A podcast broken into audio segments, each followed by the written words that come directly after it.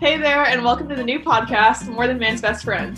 This season, you can look forward to hearing a range of topics, all centered around the human and animal relationship. I'm your host, Ellie Rao, and today we'll be diving into how teaching your dog basic obedience cultivates a better relationship between you and your pet. I personally have had a lot of dog training experience and have had the opportunity to see firsthand how training your dog creates a tighter bond between the dog and the person. Dogs really do crave love and leadership and approval and mental stimulation through things like simple obedience training is a great way to give your dog all those things that they're searching for. Joining me on the show today is Shelby McMillan, a puppy raiser for the nonprofit Patriot Paws Service Dogs and the president of the student organization Patriot Paws of Aggieland. Hi, Ellie. Thank you so much for having me on your show. You're welcome. Thanks so much for being here. Um, I just kind of wanted to start off by asking if you would tell me exactly what led you to pursuing dog training while already being a full-time college student at Texas A&M. Yeah, so it definitely wasn't my plan going into college. I didn't know anything about Patriot Paws or even what went into service dog training or anything like that. But I've been a dog person my whole life. Um, and so when I went to college and I had to leave my family dog back at home, went through like a period of withdrawal is what I call it, um, where it was really hard for me to not have a dog around or have a pet with me. And I just found myself wanting to fill that void. And for a long time, I was going to work at an animal shelter, but I went to an open house at our Memorial Student Center at A&M. And I, as soon as I walked in, I saw this booth and there were dogs everywhere. And I was like, oh my gosh, I got to check that out. And so I haven't looked back since. That's awesome. Um, do you so, do you have how many years have you been doing the service dog training? Um, so I started the training in fall of 2017 to get certified myself, and then I've been raising service dogs nonstop since then. So um, uh, approximately four years, but not quite. That's a long time. It is a long time. I, it's it's kind of weird because I can remember some of the dogs so vividly, like I had them yesterday, and sometimes I get like memories on my phone, and it was like two years ago, and I just can't believe that so much time has passed. Yeah, I know it goes it goes really quick. I mean, I'm you know I'm right here in college with you, and it's it's just gone by so freaking fast. Yeah, I would definitely agree with you on that one. So, how many dogs have you trained while in Patriot Paws? Ooh, that's a good question. um, I I'm sorry, I'm trying to count in my head. I would approximate 15 to 20, give or take, just because some dogs I would have for like a couple of weeks versus dogs that I had for multiple months at a time. Um, but I would say that's probably a close estimate. Wow, that's a lot of dogs. I'm surprised that you've been able to do so many while, you know, being college full time. Yeah, it's definitely um, it's a tedious task to balance the schedule, and I also I have a personal dog as well, so uh, I keep busy, sure, but I wouldn't have it any other way do you ever do any kind of the service dog training with your personal dog? Oh, for sure. So I actually started the service dog thing before I had a personal dog. And then I just so happened the stars kind of aligned in a way that I ended up rescuing her and she's, I love her to death. She's my baby. Um, with that being said, though, I didn't know anything about dog training before I did the service dog thing. My family had owned pets for a pretty extensive amount of time, but um, most of the dogs that we got just so happened to be pretty well behaved. And so I never really needed to know anything about how to teach tricks or behavioral stuff or anything like that. So using the foundation of knowledge that I learned with the service dogs was really advantageous when I had Hazel, who, God bless her, can be a little bit of a handful sometimes. Um, with rescues, you don't always know what you're getting into. And there have been a handful of behaviors or mannerisms that I've been trying to really work with her on um, just because it would make her life and my life a lot easier. Yeah, that, that makes a lot of sense. Can you kind of go into the types of obedience training you do with the service dogs? Yeah. So, um, because our dogs go in public, behavior in public is a really big deal. Um, we, as dog people, can tend to be pretty tolerant in our own homes, but when we go out in public, their behavior has to be on point. Otherwise, we could run the risk of service dogs not always having public access. So, everything from not pulling to things that they want to see if they're on a leash. So, say a squirrel crosses their path or something, we call that impulse control. We teach them to mind handler as opposed to just running to whatever they want to check out.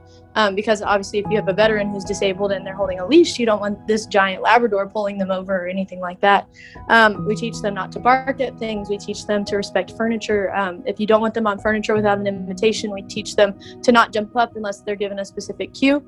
Um, we teach them not to beg. We teach them, we try to discourage barking um, as a reactive response to things like the door being knocked on or stuff like that. Um, trying to think if there's anything else. We teach them how to play organically with other dogs without getting too aggressive and kind of recognizing their own limits. Um, we also teach them kennel training because it's important that they're well behaved in the kennel and that they're comfortable with that space. And it's a negative experience for them. It's more of like a bedroom than anything. Um, that's just a handful of things that we work on. That's really cool. I mean, I feel like that would really apply well to any dog, not just service dogs. Oh, for sure. I um I hate to keep referencing back to Hazel being a rescue, um, but a lot of rescues that you get, or just in general, that haven't undergone pretty intense training when they're babies, sometimes they're food aggressive or they're territorial of toys, or um, they have really bad separation anxiety. And so, a lot of those things are things that I encountered with Hazel. And I was grateful to have the service dog training behind me to kind of understand how to encourage behaviors I liked and discourage behaviors I didn't like from her um, to make sure that she understood what I, what I was asking of from her in addition to kind of encouraging her to do the things that she already did that was positive. Um, so, for example, Hazel had really bad separation anxiety, and it was specific to the kennel. And so I had to teach her not only that the kennel was a positive place, but that it's okay that if you're in there, I'm going to come back and let you out. You know, it's not indefinite or anything like that. And it's really tricky when you don't know when they where they come from what kind of experiences that they've had or you know because they might have triggers that you're unaware of. And so in addition to trying to teach them general behavior you also have to kind of read between the lines and figure out like oh this is a specifically difficult thing for them to learn. So let me learn it a certain way or approach it a certain way to try and foster the most success as possible. Yeah i mean that's very true. My my sister she just got a puppy and he had a couple behavioral issues even at eight weeks old. And if she hadn't gotten him when she did i don't think that he would have gotten really through it if it hadn't been worked on on the spot. So I can imagine it would be really difficult to get a dog like your, your dog Hazel at her age and not really know any of her background information. Yeah, for sure. It definitely takes a lot of patience. I would say even with puppies, um, it it takes a degree of patience and i would say consistency is a really big thing as well because if you're going to be asking them for things that don't come to them naturally you want to make sure you're asking them the same things in the same way over and over to set them up for the most success yeah, that makes sense. Do so, do you think that it's really important to kind of look at things from the dog's perspective and try and see where they're coming from?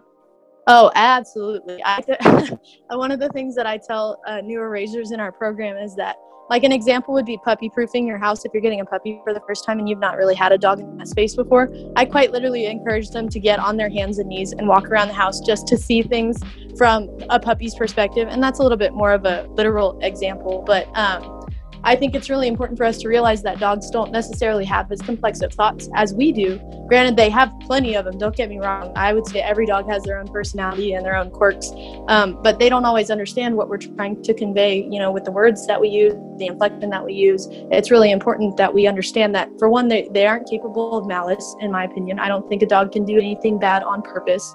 Um, they just don't have it in them. It's like a complex, a complex level of thought that they can process. Um, but more so like i said back to the consistency thing if you use a synonym for a word like sit they they don't know that that means sit unless you teach that association with that cue and so it's really important that you take it very slow you're very patient and consistent. I would say consistency is one of the biggest things.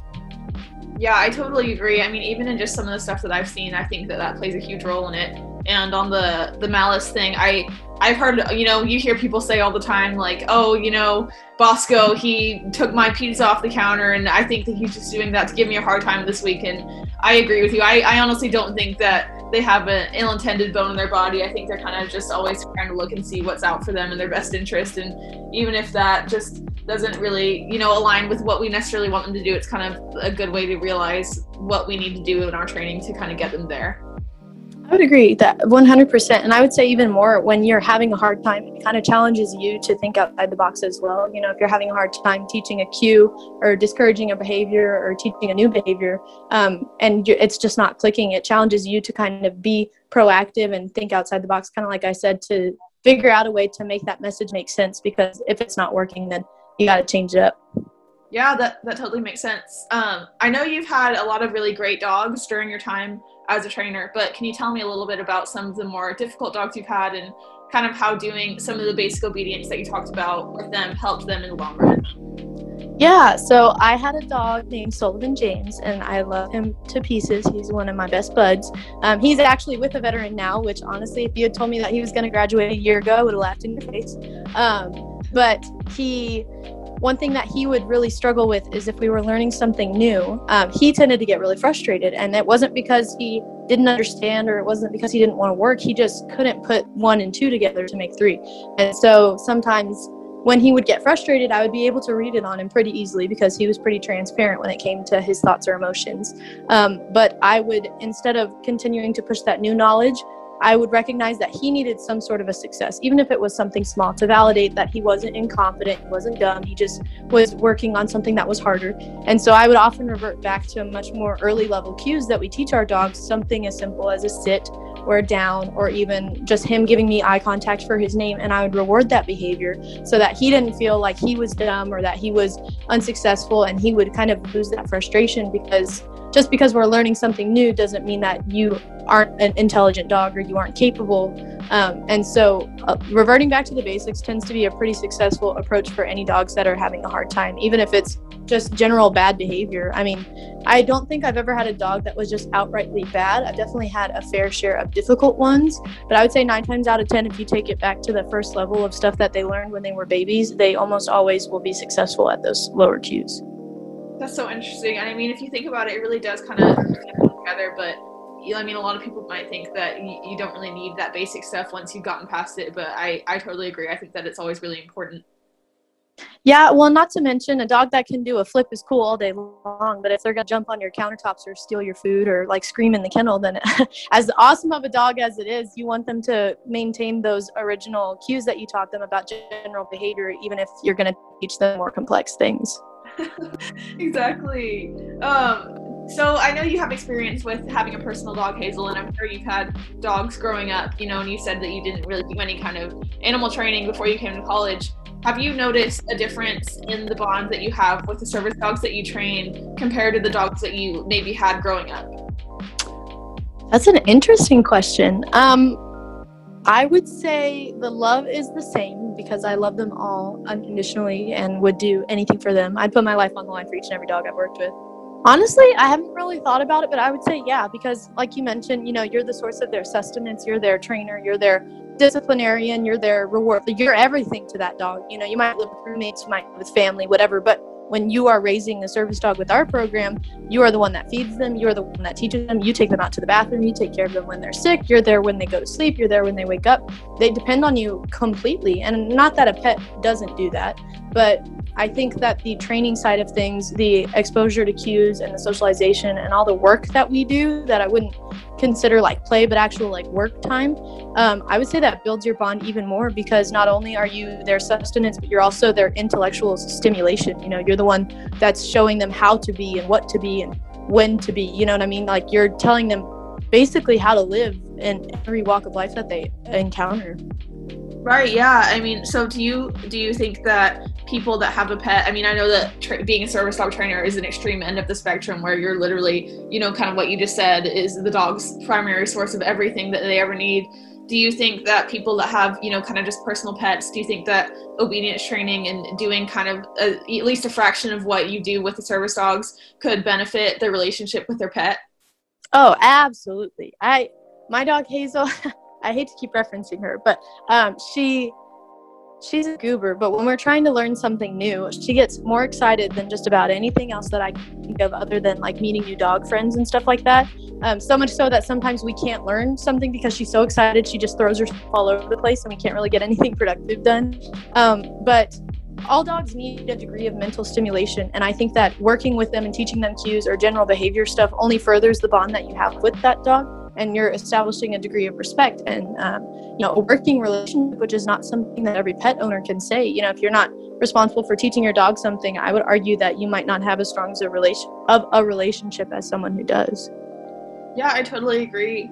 Um, you know you've given me a lot of really really good perspectives and i really appreciate you giving me your time and talking about this stuff with me and thank you so much for coming on the show. Absolutely. Thank you so much for having me. Yeah it was great